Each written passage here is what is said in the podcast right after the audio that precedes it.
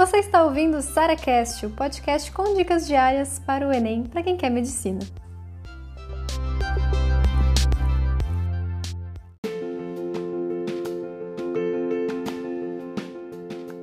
Como manter a motivação nos estudos? Eu sei que muitas vezes você já sentiu que, cara, eu não aguento mais. Eu tô aqui existindo e parece que eu só procrastino, eu não consigo ter foco, eu não consigo ter motivação para levantar da cama e estudar. O que, que eu faço? Então, primeira coisa, gente, a gente tem que sempre pensar que a motivação, ela tem o start, né, como se fosse assim, o começo de tudo isso, e o que nos mantém ali, né, focado e continuando a estudar. Primeira coisa é o seguinte, a sua motivação inicial é basicamente seu sonho. Então, assim, Sara, eu quero muito passar em medicina. Então, assim, isso que te faz, fez começar a estudar. Então, assim, eu vou me preparar, eu vou aqui, sei lá, pegar uns materiais, eu vou começar a estudar, eu vou me organizar, eu vou montar um cronograma. Então, essa motivação inicial é a motivação que vem do seu sonho, certo? Só que posso falar a verdade com vocês, uma verdade até dura, muitas vezes de ouvir. O seu sonho não te mantém motivado até chegar lá. Então, assim, você falar, beleza, eu quero passar em medicina, mas isso não te mantém motivado por muito tempo tá?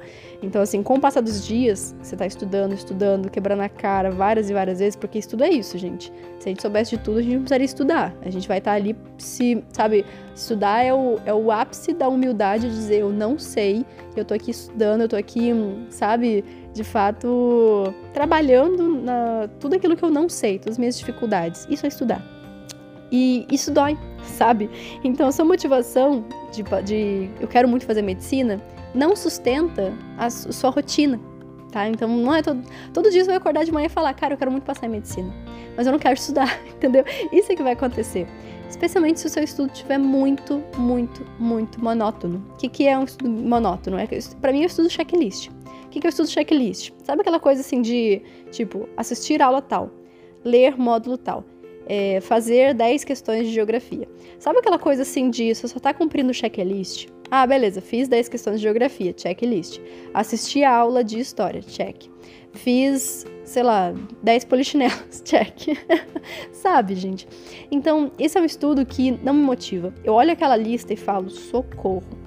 Quando a gente cumpre um ou outro checklist, dá até uma, uma pequena motivada ali, né? Tipo, nossa, é, maravilha, terminei isso aqui. Mas, um, é muito difícil a gente terminar todo o checklist no dia, e isso deixa a gente completamente frustrado. E outra, a gente não vê evolução. Porque quando, tipo, acabou esse dia, ah, maravilha, nossa, hoje ralei pra caramba, mas cumpri, consegui cumprir meu checklist. O que, que vai acontecer amanhã? Um novo checklist maldito, com tudo, parece tudo de novo, sabe? Você fazer isso durante 200, 300 dias é extremamente cansativo. Então, assim, uma coisa que eu quero muito que vocês também não se baseiem a motivação de vocês no seu checklist, tá? Porque isso ninguém aguenta, tá? Ninguém aguenta longo prazo a sua motivação via do checklist. Aí eu comecei a pensar em coisas que poderiam me motivar. Eu sou uma pessoa que ama jogos, todos os tipos. Eu, sou, eu, eu gosto muito, muito, muito mesmo de algo que me desafie, sabe? E uma das primeiras coisas que eu fiz para o estudo se tornar dessa forma foi, cada vez que eu errasse, em vez de eu pensar assim, nossa, eu sou muito burra, eu pensava assim, vai, como é que você vai conseguir aprender isso aqui? E aí eu, eu transformava o estudo num desafio pessoal, sabe? Então, assim, meio que eu tentava transformar aquela, sei lá, aquela matéria difícil em matemática em um jogo, em alguma coisa que eu fosse tentar, tentar, tentar, tentar até conseguir. Isso foi a primeira coisa que me motivou, porque aí eu não, eu não tinha mais minhas metas em checks, tipo, ah, fiz 10 questões de geografia, dane-se.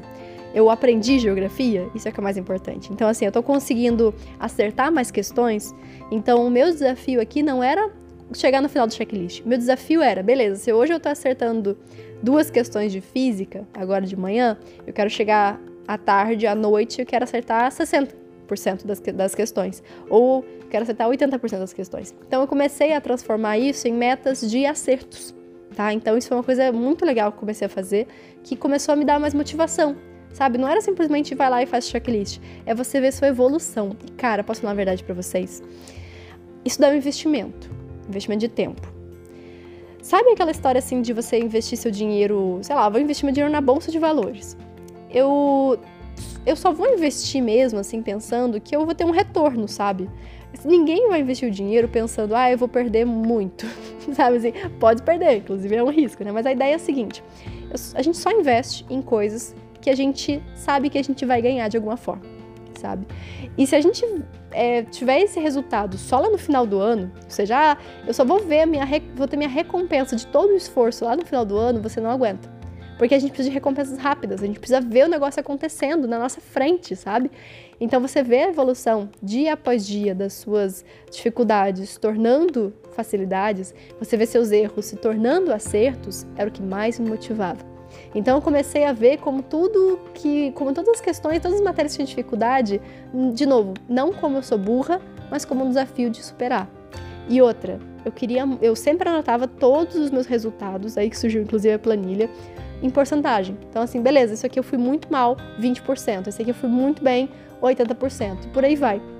E eu sabia exatamente qual era a matéria que eu precisava focar para conseguir melhorar esse rendimento. E ali começou a ficar mais divertido, sabe? Eu comecei não só de simplesmente, ah, eu tenho que assistir aula de todas as matérias. Não, eu tenho que assistir aula porque eu quero melhorar. Eu quero assistir aula porque eu quero aumentar esse, esse nível aqui que está muito baixo. Eu quero sair de 40% e chegar em 70%. Entenderam a ideia?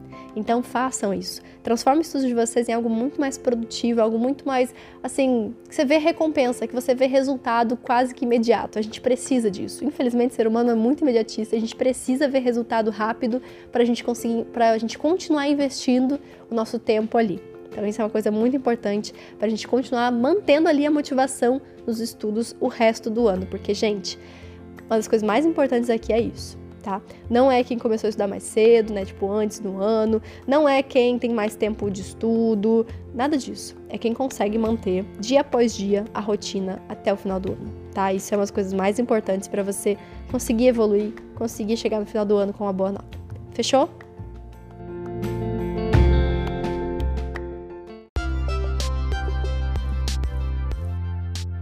Você ouviu mais um SaraCast, o podcast com dicas diárias para o Enem.